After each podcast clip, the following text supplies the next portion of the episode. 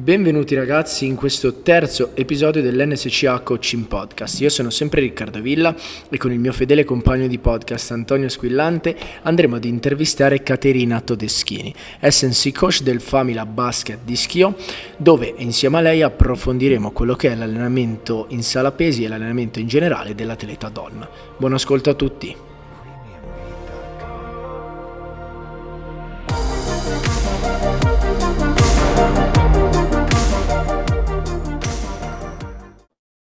Benvenuti ragazzi in questo terzo episodio dell'NSCA Coaching Podcast. Oggi siamo sempre io e Antonio e abbiamo il piacere di intervistare Caterina Todeschini. Eh, benvenuta Caterina eh, in questo nostro podcast. Ciao, molto piacere. Per noi, come ti ho già detto prima, è un grande piacere averti a bordo e per fortuna ho azzeccato il cognome, visto che prima eh, ho, ho, chiesto per non sbagliare. Eh, ma partiamo con la domanda più semplice. Ovvero, presentati ai nostri ascoltatori, dici un po' il tuo percorso, ciò che stai facendo, così almeno sanno chi, chi stanno ascoltando. Ecco. Ok, sono va intanto piacere a tutti, eh, Caterina Todeschini, ehm, più di 40 anni di età, così non, non vado troppo sull'anagrafico. E parto da una, la base più importante secondo me che è quella degli studi che ho fatto, sono laureata in scienze motorie, magistrale attività motoria fisica adattata e ora specializzata nella preparazione fisica nella pallacanestro. Eh, sono attualmente la preparatrice del Famila Basket Schio, eh, attualmente campione in carica eh, nel campionato italiano, stiamo facendo adesso i playoff, quindi siamo in piena, in piena corsa per, per, il titolo. E, mh, due giorni fa abbiamo fatto un bel risultato anche a livello europeo, quindi diciamo la nostra anche lì. Sono la preparatrice della nazionale senior femminile, milito da tanti anni, più di dieci, nel settore squadre nazionali femminili di pallacanestro eh, ho un'esperienza di passato come mh, allenatrice di basket e poi preparatrice a livello di settore giovanile, femminile, ho un'esperienza anche con uh, il futsal, cal- calcio a 5 maschile e ecco, adesso sono a tempo pieno con, uh, con il basket femminile, da sei anni sono con la prima squadra qui a Schio. Quindi diciamo hai allenato sia maschi ma prettamente la tua carriera? Sì, la mia, la mia, strada è sempre stata nel mondo femminile e da giocatrice ovviamente a, da giovane, poi da allenatrice e infine da preparatrice. In realtà come preparatrice eh, ho iniziato nel mondo maschile con il calcio a 5. I miei primi dieci anni sono stati eh, con una squadra di Serie A qui nel territorio e quindi diciamo sì, iniziato con i maschi, fatto convivenza maschi e femmine e poi ho proseguito il percorso solo con, uh, con le atlete femmine. Ok, ma è sempre stato il tuo obiettivo quello di allenare le, le femmine o ti ci sei ritrovata uh, negli anni? No, non è, una, non è, una, scelta obbligata, nel senso che mm, se oggi mi chiedessero di allenare una, una squadra maschile non ci sarebbe nessun problema, non è una, né una preclusione né un mio obiettivo, ma un semplicemente fisiologico specializzarmi in questo settore. Ecco. Poi in realtà di, di, settoriale non è che ci sia tanto, perché poi comunque non è una cosa diversa da, dal resto del mondo della prestazione sportiva. Però diciamo che sempre più mi sono addentrata in questo mondo e sono attualmente formatrice anche per la Federazione Pallacanestro e nello specifico tratto proprio il mondo della pallacanestro femminile, quindi è proprio la, il mio territorio, però non, non, è una cosa che ho scelto perché voglio fare femminile, è semplicemente un percorso che mi ha portato lì. Ok. Mm, Anto, doma- posso fare io una prima domanda? Vai, vai prima tu, vai prima tu, poi vado Perché io. io, avendo allenato anche io eh, una scuola femminile di pallavolo, mm-hmm. Eh, prima di addentrarci poi nel mondo femminile, mi piacerebbe sapere eh, quali sono secondo te le differenze principali, se ci sono, soprattutto in ambito caratteriale, perché eh, quello è importante, tra l'ambiente maschile e l'ambiente femminile. Questo perché io ho allenato entrambi e mi sono trovato molto meglio con le femmine. Eh, perché... Allora, dimmi, vai, vai, vai. Ti dico... Um una parte di, di, di esperienza vissuta e poi ho, con la pandemia ho fatto anche la follia di, di fare, di laurearmi in, in scienze tecniche psicologiche e ho fatto la tesi proprio su aspetti legati al mondo femminile e al mondo maschile, quindi ho anche delle, un supporto scientifico da questo punto di vista che mi può dare qualche indicazione. Allora, a pelle e per quello che è l'esperienza, ehm, con l'atleta maschio che ha capacità prestative migliori, diciamo così, eh, rispetto alle femmine, molte volte quello che si propone ehm, viene fatto, ma poi la, la, la, come si può dire, la sensazione è che eh, io ho la macchina, ho gli strumenti per fare quello che devo, per raggiungere l'obiettivo in campo e lo faccio a modo mio. Le atlete femmine che invece hanno dal punto di vista prestativo alcuni limiti oggettivi di espressione di forza, di potenza e quindi hanno bisogno di delle strategie per arrivare laddove vogliono arrivare, seguono molto di più le indicazioni, sono molto più attente al dettaglio, alla, a, a, al perché si fa qualcosa e al come, piuttosto che semplicemente lo faccio, ma tanto poi io so che ci arrivo anche se sono un po' non così attento al dettaglio, perché ho i mezzi per arrivarci là. Con le femmine questa è l'esperienza, cioè quello che ho un po' percepito, ti seguono molto di più, è più facile lavorarci, eh, sono più interessate a quello che proponi rispetto ai maschi. Non, è un generico, eh, perché poi ci sono i casi singoli.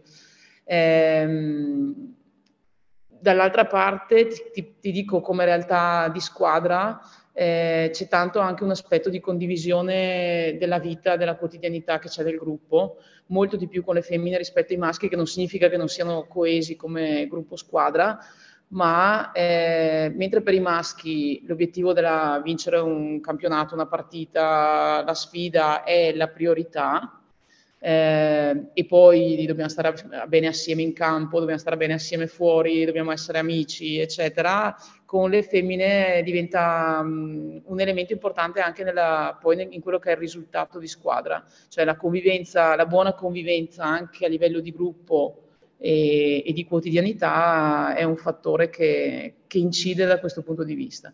Per cui è una, è una differenza, cioè non, è una cosa che secondo me va tenuta presente, soprattutto nel momento in cui eh, parlo non solo per i preparatori, eh, ma proprio per i coach che si rapportano al mondo femminile, non puoi andare con approssimazione. Eh, perché le, le, femmine vogliono essere precise sulle cose, no? E quindi sapere perché, per come, poi se dici una cosa e poi ne dici un'altra eh, e non va bene, mentre con i maschi metti l'obiettivo, bisogna arrivare là e poi come ci si arriva, insomma, ecco, questa è un po' la, la, la, la percezione che ho io del, del, modo di lavorare. A livello di quello che tu proponi, a livello di quello che riescono a fare, con, con le ragazze riesci a proporre e ad avere dei risultati di un certo tipo, con i maschi hai molto di più perché comunque c'è sempre un aspetto di sfida, c'è sempre un aspetto prestativo che ti dà delle risposte più importanti, quindi anche come percezione del lavoro che stai facendo ti dà più risposta il maschio a livello di numerica prestazione, diciamo così. Ecco. Oh, non so se faccio... è la stessa cosa che, che, che, hai, che hai vissuto tu. O... No, anche io ho notato che le, le, ragazze che allenavo erano molto più, cioè sono molto selettive, nel senso che eh, se ti seguono, ti seguono. Se, se, invece non gli vai a genio, ti, non dico ti Fine. fanno fuori, ma ti fanno capire che qualcosa devi cambiare. Eh, quindi eh, no, non so se è l'aspetto femminile nello sport o in generale l'aspetto femminile, però... Ma secondo me in, genera- in generale, secondo me in generale questa cosa. Però è stimolante poi perché almeno dal mio punto di vista, quando entri nelle grazie, diciamo, di, di queste ragazze, puoi dirgli anche di fare qualsiasi cosa e se glielo spieghi in una certa maniera la fanno. Sì, eh, quindi questo è il bello anche del, del poi trovare un rapporto vero con, con queste ragazze. Devo farti una domanda al volo anch'io. Hai, hai toccato alcuni punti interessantissimi, uno in particolare credo che sia uh, giusto approfondire. Eh, dicevi come eh, la differenza tra ragazzi e ragazze eh, è anche dovuto al fatto, o adulti, è anche dovuto al fatto che per un uomo è relativamente più semplice raggiungere certi obiettivi in termini di forza assoluta, potenza assoluta, eh, grandi numeri, quelli su carta, i numeri, numeri dei dati. Um, per una donna può essere può, non, è, non, è, non, è, detto che lo sia, ma potrebbe essere più difficile raggiungere certi numeri e c'è una differenza in valori assoluti che comunque su carta è evidente.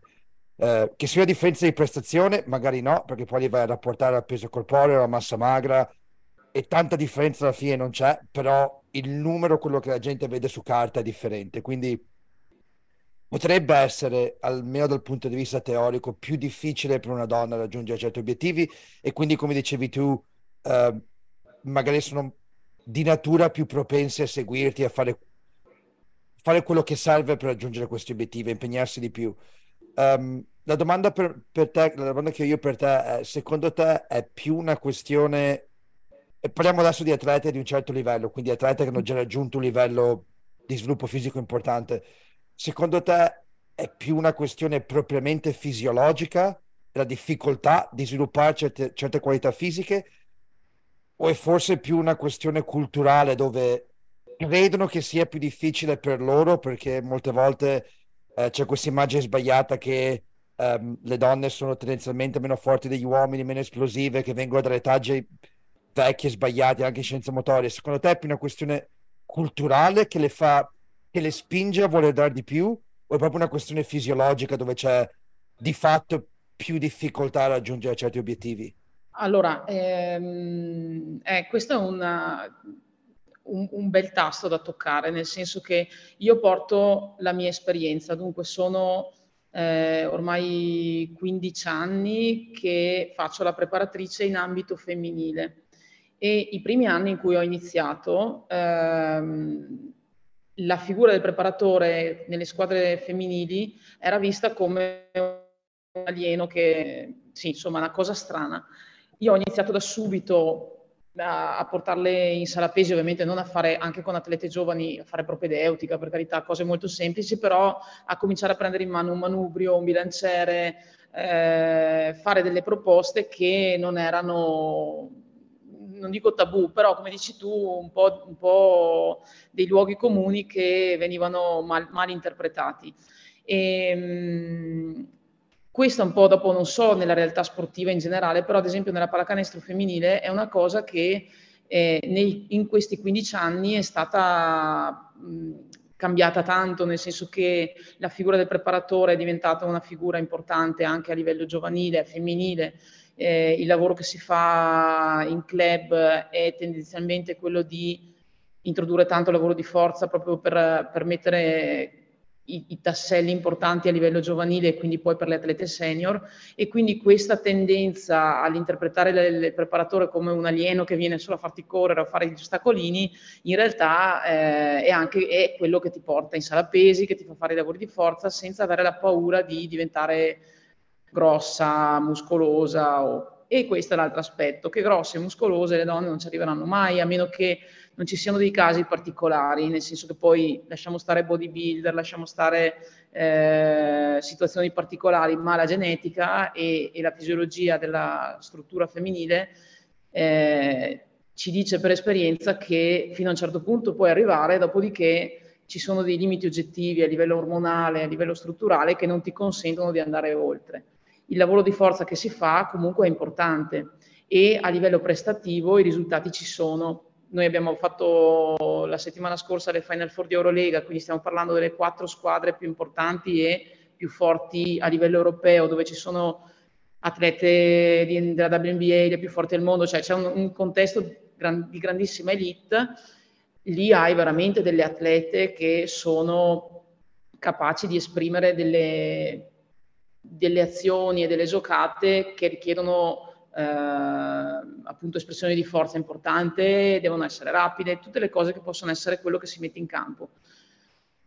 Nessuno schiaccia, cioè ci sono delle, delle, del, dei limiti oggettivi che se tu hai anche l'atleta top, e stiamo parlando di cestiste, magari dopo se tu vai nella pallavolo possono esserci caratteristiche diverse, nell'atletica leggera ancora, cioè poi la specificità dello sport ti porta anche in questa dimensione, però eh, nella pallacanestro femminile non c'è l'atleta così esplosiva femmina che va e schiaccia a canestro, come invece succede quasi normalmente con i maschi, dove anche un, un atleta paradossalmente basso, che può essere 1,90 m, va tranquillamente al ferro. E, e questo è un dato oggettivo. le esercitazioni di forza che fanno queste atlete ad altissimo livello non sono meno di quello che fanno i maschi, è proprio il risultato che, che tu ottieni. Quindi da un lato c'è stato un percorso di formazione che ti porta a, a preparare le atlete a, ad essere in grado di poi essere prestative in un certo modo in campo. Dall'altra parte ci sono dei, dei limiti oggettivi eh, che ti impediscono, strutturali, che ti impediscono, che impediscono alle femmine di essere allo stesso livello di maschi, ma non, non è il confronto da fare maschi e femmine, nel senso che poi sono peculiarità di strutture fisiche diverse. E quindi diciamo che sì, non, è, è, un qualcosa in divenire. Dieci anni fa, quindici anni fa, io facevo lezione ai corsi preparatori per spiegare che non è vero che le femmine sono meno qui, meno là, fanno. Eh. Adesso invece questa cosa io mi trovo a, a fare la lezione dove dico 15 anni fa si diceva così, adesso un po' anche grazie a tutta la serie di trend uh, fitness che ci sono, vedi CrossFit, vedi, cioè ci, si sono sdoganate tante cose in questi ultimi anni che hanno anche aiutato tutto il contesto della pratica, della pratica fisica in sala pesi. È molto più semplice, si vedono molto più spesso atlete o anche delle donne che utilizzano i pesi senza che sia un qualcosa di brutto da vedere, ecco, diciamo anzi, per cui eh, è un qualcosa in divenire. Sono d'accordissimo, e eh, per fortuna che sono stati sdoganati, perché io, io, io ho iniziato, mi ricordo 15, 14-15 anni fa, io ho iniziato a lavorare nella femminile con rugby e queste sono atlete che per bisogno o per tradizione in sala pesi ci devono andare, perché nel rugby la forza serve. E mi ricordo che l'allenatore che di preparazione atletica ne sa ben poca, quello che guarda è il numero sulla carta. Un ragazzo mi fa 200 kg di squat, una ragazza me ne fa 120, la ragazza è debole, punto. Perché vede il, il valore assoluto. Poi gli vai a creare il valore dietro il numero. Fa, okay. Guardiamo il peso corporeo, guardiamo le caratteristiche antropometriche, guardiamo la massa magra. Se vai a prendere esatto. chilo di muscolo per chilo di muscolo, la donna è tanto forte quanto l'uomo, se non alcune volte anche di più. Perché come dicevi tu, molte volte le donne finiscono per investire molto più tempo e più attenzione nel lavoro che fanno e finiscono per ottenere risultati ancora migliori di un uomo. Quindi è, è, deve essere tutto inquadrato dal punto di vista fisiologico, antropometrico e via dicendo. Mi riallaccio un'ultima domanda, poi do il microfono a Riccardo. Um, tu ovviamente sei, sei, preparatissima sia dal punto di vista pratico che teorico nel settore preparazione atletica e nell'allenamento con la donna. Se tu consideri il tuo, se, se pensi a quello che era il tuo livello di preparazione uscendo dalla facoltà di scienze motorie, quindi neolaureata, appena laureata, quindi poca esperienza pratica, magari esperienza come atleta, però sì. poca esperienza sul campo. Ti senti che la facoltà di scienze motorie in generale, gli studi di scienze motorie, ti hanno preparata a dovere a lavorare con l'atleta donna o ci sono delle lacune nel modo in cui sei stata preparata che vorresti venissero eventualmente corrette? Io ho una certa età e scienze motorie l'ho fatto quando era ancora la quadriennale, cioè sono un ibrido, ero l'ibrido dell'ISEF ancora, quindi stiamo parlando di vent'anni fa e più. E, ehm, non, non, ho ricordo di aver avuto una preparazione accademica per quanto riguarda il mondo femminile, non ho ricordo. Eh, ho ricordo di aver avuto tanta curiosità dopo aver finito il mio corso di laurea avere tanti punti interrogativi, tante domande. E quando mi sono laureata ho iniziato, a, già allenavo e, e, continuavo quindi a lavorare sul campo eh, e stato facendo poi una, questo corso di, di, di, di, formazione con la Federazione Pallacanestro per diventare preparatore nella pallacanestro, quello che ti dà la tessera praticamente per poter poi andare in panchina, eccetera eh, dove sono stati approfonditi molti argomenti che, cioè è stato come fare un master sulla pallacanestro, sulla preparazione fisica sulla pallacanestro e lì eh, è stata la prima volta che ho sentito parlare di pallacanestro e, e diciamo lavoro fisico per le, per le femmine in maniera un po' più, però era ancora le femmine sono diverse dai maschi, hanno questo e c'è il ciclo e poi non c'è il ciclo e poi e, cioè, tante cose che poi sono state sdoganate, ma perché ancora fuori da quello che è un po' il trend e di, di quello che è la, la, la, ricerca che si sta facendo adesso.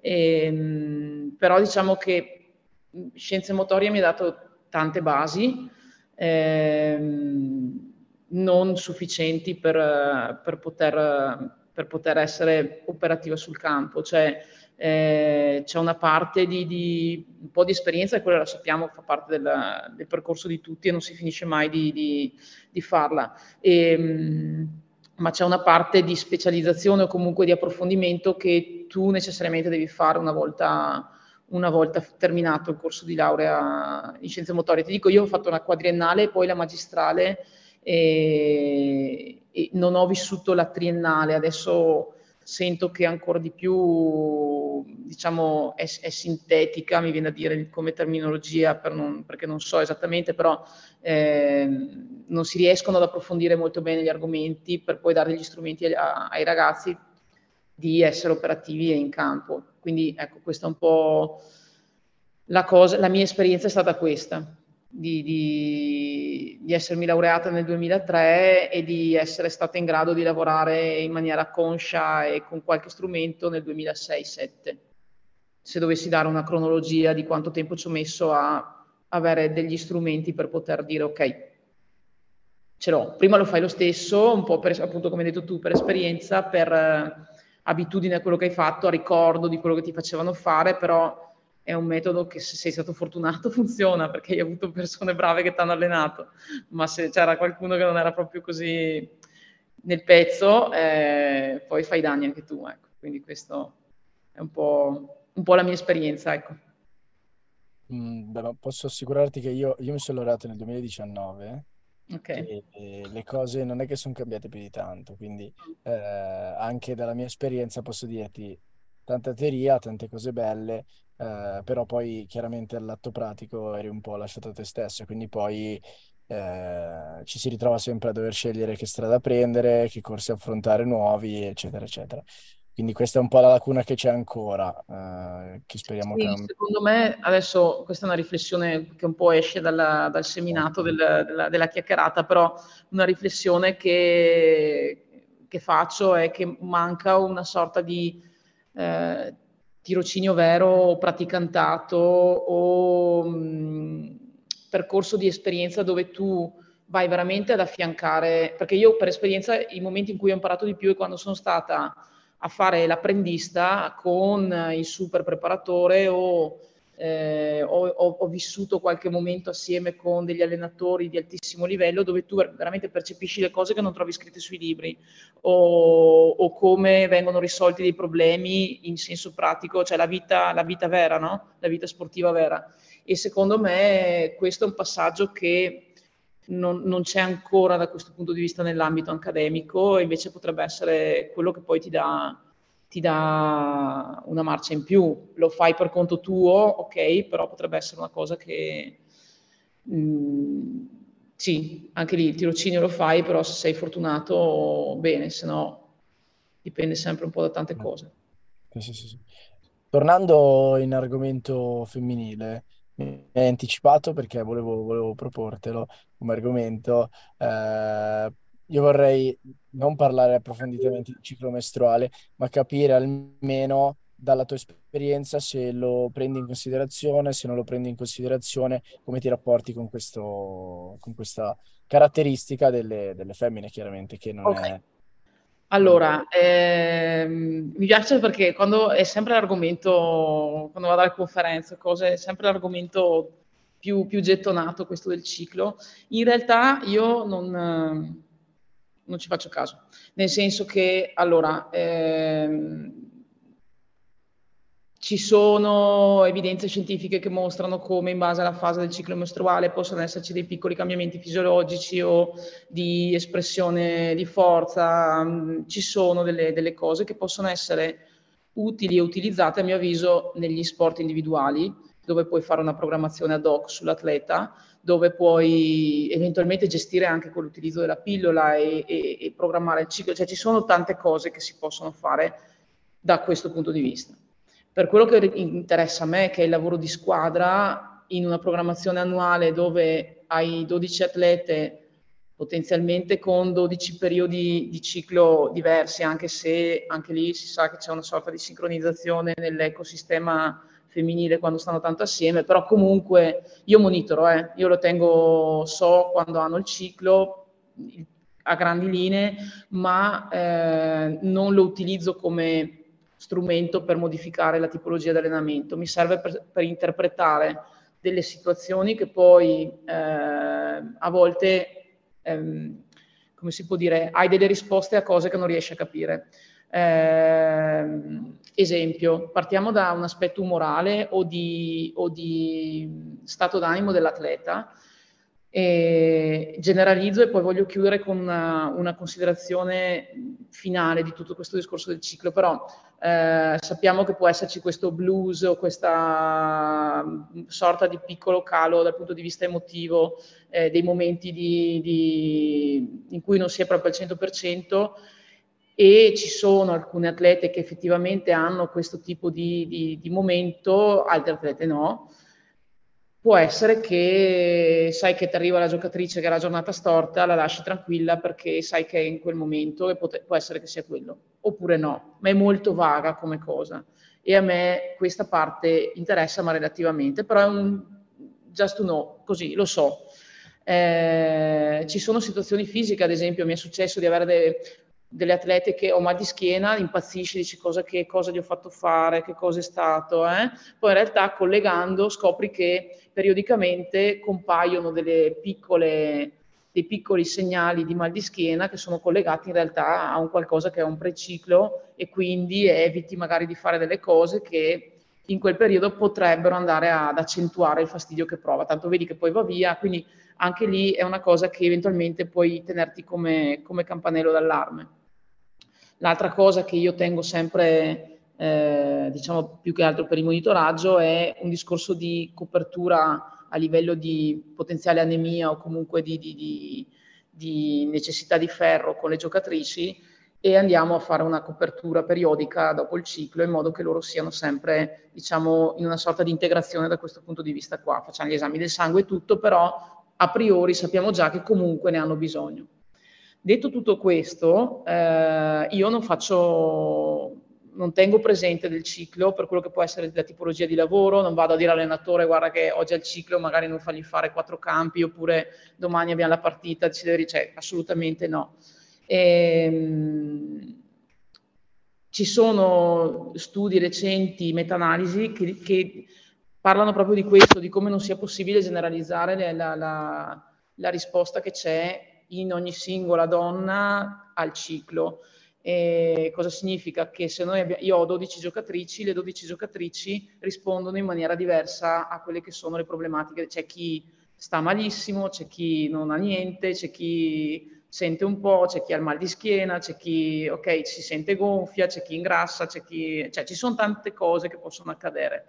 Eh, ma la cosa che ancora di più mi fa dire ok, non posso far, tener, far testo di questo è che la singola donna, la singola atleta, da ciclo a ciclo può succedere che abbia delle risposte diverse, quindi una volta ce l'ho così, la volta dopo anche me ne accorgo, la volta dopo sto malissimo che sembra che. Quindi eh, non riesco a generalizzare come può essere altre, altri fattori che possono darmi un aiuto dal punto di vista della, causa-effetto di quello che devo fare, eccetera, eh, perché appunto anche, anche la singola atleta a febbraio ha il ciclo e sta in un modo, a marzo ha il ciclo di nuovo e magari sta in un modo diverso, quindi, o ha delle risposte diverse. Quindi è, è un qualche cosa che non, non, posso, non può essere determinante, non, non, è una cosa che mi determina così tanto. Quindi so e, e riconosco cosa possono essere delle informazioni utili da, da gestire, qualcosa para perché può, può succedere che ci sia questa situazione piuttosto che quell'altra, un atleta che ha una, una, risposta di un certo tipo rispetto a un altro, però se, sapendo che è tutto molto random e quindi eh, più di tanto non, non, non, eh, come si può dire, non, non, ci faccio affidamento, no, non ci faccio affidamento, però non è una cosa che mi, che mi condiziona così tanto, ecco. Ti faccio una domanda al volo giusto perché l'hai, l'hai citato come argomento che a me interessa tantissimo. Um, cosa utilizzi in, in, generale, magari anche non soltanto per il ciclo, eh, ma in mm-hmm. generale cosa, cosa, utilizzi per monitorare la prestazione, il recupero? Hai degli strumenti in particolare, dei test in particolare? Cosa ti piace fare? Allora, eh, io faccio monitoraggio del carico con uh, i cardiofrequenzimetri, quindi un carico esterno, e faccio la session RPE, quindi un, la percezione del carico interno ad ogni allenamento, a tutte le partite con le atlete e cerco di matchare i, i dati che ho a disposizione. Non, non mi piace impazzire con i numeri, nel senso che quello che mi, mi, che mi, dà un risultato il più utile e efficace possibile in, senza doverci perdere le notti, per dire, fare gli algoritmi o le cose. Ecco, eh, questa cosa mi combina abbastanza, abbastanza la, la, la, le informazioni che ho, ovviamente con i tempi di lavoro eh, degli allenamenti e mh, periodicamente faccio la valutazione della composizione corporea peso, la plicometria.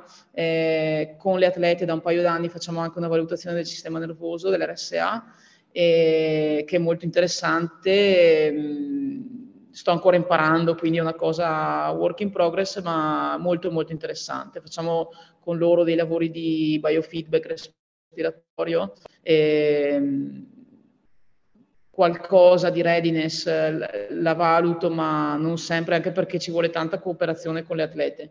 E ci sono dei momenti in cui è facile perché i ritmi ci permettono di eh, faccio la valutazione, il questionario, cioè ci sono, puoi farlo, ci sono dei momenti in cui si è veramente over tutto e anche la, la, domanda in più diventa pesantissima. Quindi eh, anche tenere le atlete più scariche possibile da cose esterne che non siano eh, un carico ulteriore di impegno, lavoro, qualsiasi cosa, diciamo, è importante. Però ecco, diciamo, la costante sono um, cardiofrequenzimetro e session RPE, quello sempre. Periodicamente appunto via plicometria peso e questo è il lavoro del sistema nervoso. Fantastico. Dopo eventualmente, um, se abbiamo tempo, dopo il podcast, una conversazione, conversazione differente, eh, ne parliamo. Noi facciamo sì. da... Il mio laboratorio fa da supporto per uh, un'azienda che si chiama WIST, che sta okay. per Women in Sport Technology, quindi okay. studentesse che vogliono lavorare nel settore di ricerca. E abbiamo fatto parecchio lavoro con un'azienda che si chiama Ora, quelli che fanno l'an- l'anello per la variabilità cardiaca. Esatto e loro hanno introdotto, non so se il tuo modello ce l'abbia o no, ma hanno introdotto anche un, um, un'opzione per i sensori di temperatura corporea. Quindi hanno frequenza cardiaca, ossigenazione e temperatura corporea. E con quello si riesce un po' a monitorare il ciclo mestruale, capire almeno che fase, eh, che periodo, ed eventualmente, come dicevi tu, matchare magari l'RPE o la frequenza cardiaca, la variabilità cardiaca, cercare di capire un pochettino come sì. Però, come dicevi giustamente tu, è, è, è, molto... Ripeto, da uomo io non posso, non ho un'opinione, io mi, mi, mi attengo a, a, capire quello che mi dicono, però sembra che sia molto estremamente variabile da persona a persona e sì, puoi avere delle linee guida di quali fasi sono, ma la risposta fisiologica a certe fasi del ciclo uh, sembra, sembra essere un po' troppo differente da persona a persona per avere una linea guida generale. Esatto. Esattamente, Giusto? è proprio questo, è proprio questa la cosa che eh, sì, dopo appunto mh, il, ti vincola a, delle, a dei parametri che non sono reali. Io parlo da donna per me stessa, sono fortunata, non ho mai avuto nessun tipo di, di problema pre-ciclo, post-ciclo, cioè, quindi tante volte anche sentire c'è quella che è schienata perché non riesce neanche a tirarsi su, eh, è impossibile, dico ma come io poi faccio due figli e dopo e poi sto male perché cioè, mi, mi, è cambiata la, la, la, biologia e voglio dire e quindi non c'è una regola per cui sì. Siamo L'ultima cosa ve lo chiedo, scusa, poi, poi rifaccio tornare Riccardo, che a me questo argomento piace tantissimo. Um, nella gestione dei sintomi durante il periodo, tipo come dicevi tu, ci sono atlete che hanno il loro ciclo e neanche se ne accorgono, comunque sono meno, meno uh, sensibili a dai, dolori, problemi, cali di umore, mentre ci sono donne che magari hanno problemi di uh, crampi, dolori di schiena e, e quant'altro. Nel caso in cui ti trovi a lavorare con atlete che soffrono di sintomi fisici e fisiologici uh, durante il ciclo, avete provato a utilizzare strumenti, strategie di recupero, modalità di, eh, di intervento per cercare di limitare un po' gli effetti, del, gli effetti collaterali o no?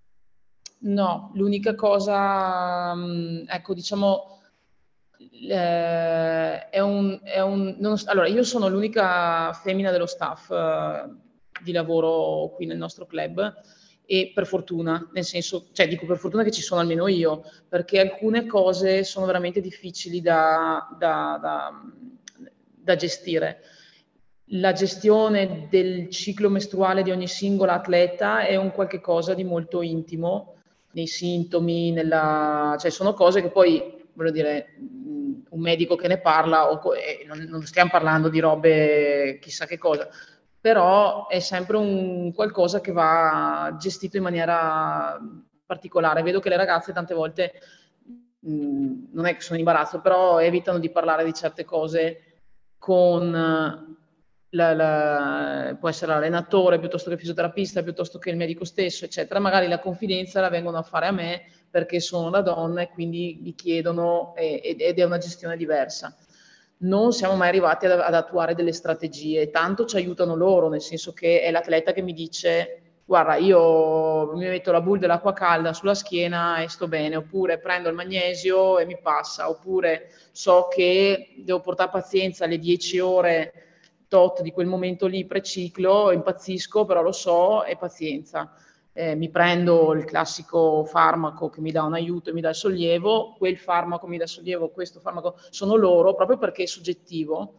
Eh, tante volte è proprio la, l'atleta stessa che ti, ti, indirizza nelle strategie, quindi qualcosa di generale o da dire facciamo la cavia e proviamo a farti fare quella roba lì, non siamo mai arrivati a farlo, ma anche perché appunto è un qualcosa che deve esserci la disponibilità dell'atleta a far da cavia e in season con tutte le cose che ci sono da fare non, non l'abbiamo mai fatto, ecco, questo, questo, sì. Sappiamo che ci sono dei momenti in cui ti arriva l'atleta piegata in due così, e è il ciclo, sì, eh, ok, porta pazienza, prenditi quello che devi prendere e, e passa, perché poi passa. Sono d'accordissimo anche perché eh tu hai detto una cosa giustissima, hai detto giustamente, per fortuna che ci sei tu e sono d'accordo, perché um, per un, uomo, per un uomo preparatore atletico, per un uomo allenatore, pretendere di capire la fisiologia femminile è, è... possiamo imparare la fisiologia femminile sui libri, ma non possiamo capirla. E in più uh, abbiamo, abbiamo, pubblicato un blog di recente abbiamo fatto una, una, una revisione di alcune meta-analisi che hanno pubblicato negli ultimi 5-6 anni uh, sulla preparazione atletica, quindi fondamentalmente allenamento della forza. E quando vai a fare, secondo me è una cosa senza tanti neufemismi disgustoso, però se tu vai a fare il resoconto finale di quanti soggetti sono stati inclusi in questi studi e la distribuzione per livelli uomini e donne, abbiamo fatto il conto di 496 uomini e 23 donne.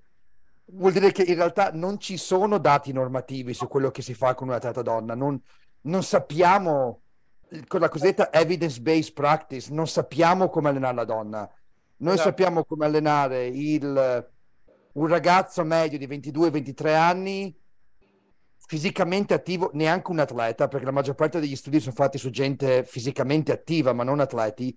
Meno che meno sappiamo come lavorare con gli atleti, ancora meno con atleti donne. Quindi c'è tantissimo di esperienziale, di, di, di pratico, di applicato, che secondo me dovrebbe essere fatto da figure come te. Quindi non soltanto estremamente qualificate, professionalmente competenti, ma donne, nel senso ci sono cose che soltanto la donna può capire perché non le abbiamo ancora studiate abbastanza per poterle razionalizzare. Quindi non avere una donna che lavora nel settore femminile secondo me è un problema grosso. Sì, eh, ti dico io, preparatrici, preparatrici donne nella paracanestro femminile non ce ne sono tante, non ce ne sono proprio po- poche poche siamo. È un problema. Ma non è stato da... credo che sia tanti sport, eh, non solo la pallacanestro.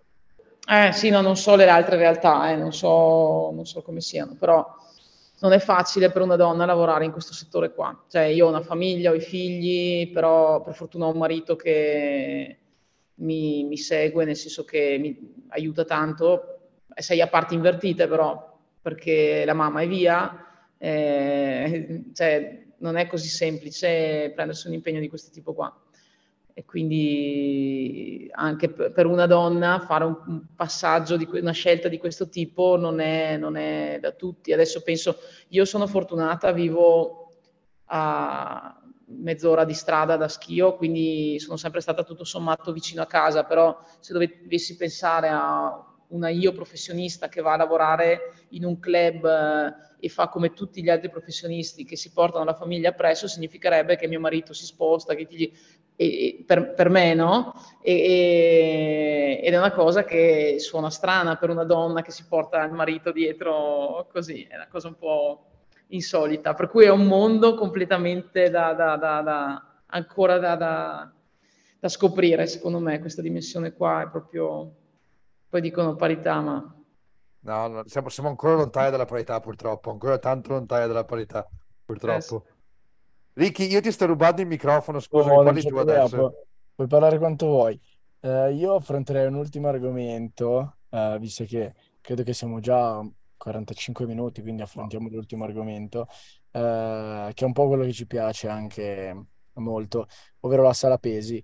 A me quello che piacerebbe affrontare, poi magari Antonio fa altre domande che è più esperto in sala pesi di me, però a me piacerebbe sapere se nella tua esperienza hai evidenziato uh, delle caratteristiche che a prescindere vai ad allenare in sala pesi per l'atleta femmina oppure uh, hai un approccio generico a questo allenamento. Uh, non so se mi sono spiegato bene. Cioè, generico nel senso maschi-femmine uguale o generico... Sì sì, sì, e poi se affronti magari l'allenamento di sala pesi della donna, avendo magari visto nella tua esperienza che le atlete femmine hanno bisogno di questa cosa qua e la vai a replicare tutti gli anni. Ecco, questa, questa okay.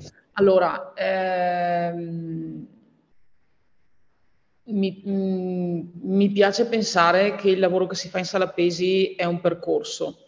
E, è un percorso che mh, mm, deve, gioco forza, iniziare molto presto in età giovanile e richiede molto tempo. Non è una cosa che in due mesi fai un programma di lavoro in, sala pesi e porti un atleta a fare delle esercitazioni di forza particolari, eccetera. Quindi io con le atlete eh, negli anni ho sempre fatto, ho sempre avuto un approccio di formazione, proprio perché c'è un, un po' di, passatemi il termine, ignoranza o comunque poca conoscenza della, della vita in sala pesi e dell'approccio al lavoro con la forza. Eh, quindi è sempre stato una, un, educare e insegnare l'utilizzo di quello che c'è in sala pesi prima di pensare al solleva 100 kg, solleva, fa una, una, ripetizione a una certa velocità.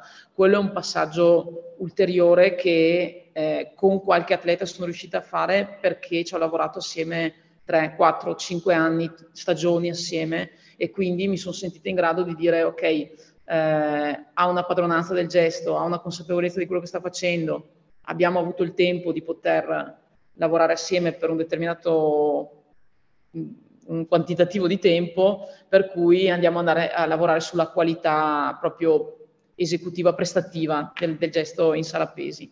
Per il resto per me è tanto formazione e tanto utilizzare la sala pesi come prevenzione.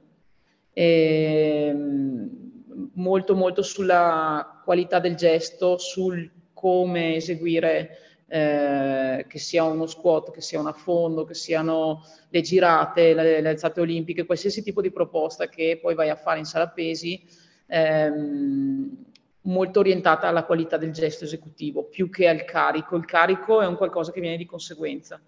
E non avendo la possibilità poi di misurare tanto, io perché comunque quando siamo in, in stagione eh, lavori a spizzichi e bocconi, sfrutti tutto quello che c'è possibile per riuscire ad entrare in sala pesi, senza dover poi fare delle cose che condizionano la prestazione in campo, ehm, devi sempre un po' decidere cosa far fare alle atlete. e a me la strategia che piace di più è quella, e anche quella che è un po' più challenging anche per loro, è quella del lavoro basato sulla velocità esecutiva. Eh, quindi dosare il carico del, del, peso che utilizzano le ragazze sempre andando a, a cercare una, una sorta di forza dinamica che sia un'esecuzione brillante e che abbia un senso poi anche per quello che fanno in campo. Ecco che magari l'atleta dice ma perché mi fai fare questo? E perché poi le spiego che è più efficace per quello che poi è la, la, la prestazione in campo e che quindi ti dà una risposta un po' più immediata.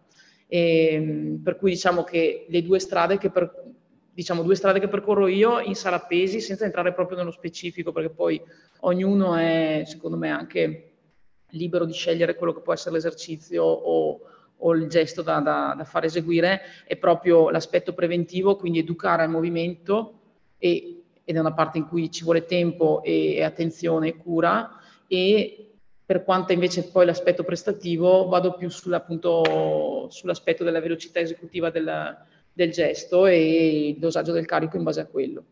Eh, queste sono un po' le, le mie due scelte eh, nel momento in cui, anche per eh, proteggere da un certo punto di vista l'atleta, nel senso che quando vedo che la velocità esecutiva rallenta, vuol dire che sto andando troppo sul carico, cioè aumento il carico di lavoro, il peso diciamo che l'atleta sta sollevando e quindi mi rallenta l'esecuzione, questo poi mi va eh, un po' a inficiare quello che è il lavoro in, in, campo, che può essere dal semplice fastidio muscolare perché hai lavorato un, po', pochettino troppo o effettivamente la sensazione di pesantezza che poi l'atleta ti viene a riferire dopo aver fatto un lavoro di questo tipo. Non sto parlando di massimali, eh, sto facendo proprio, quindi siamo comunque a cose molto semplici per uno che, lav- che vive in sala pesi dice vabbè ma questo non è una cosa esagerata.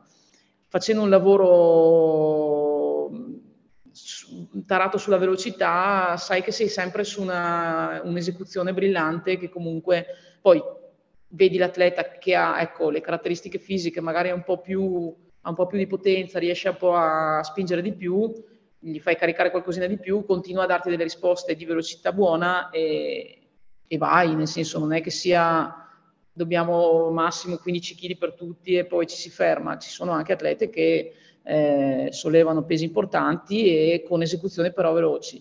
Io nel momento in cui vedo inciso quando, quando, vedo che vanno troppo piano, che comunque il carico è troppo alto, cerco di, di, di, di, alleggerire questa cosa qua. Questo mi consente di fargli fare il lavoro in sala il giorno prima della partita, il giorno dopo la partita, prima dell'allenamento, dopo l'allenamento, cioè non, non mi va a inficiare a, il totale poi del lavoro che si fa, della vita in campo, della quotidianità.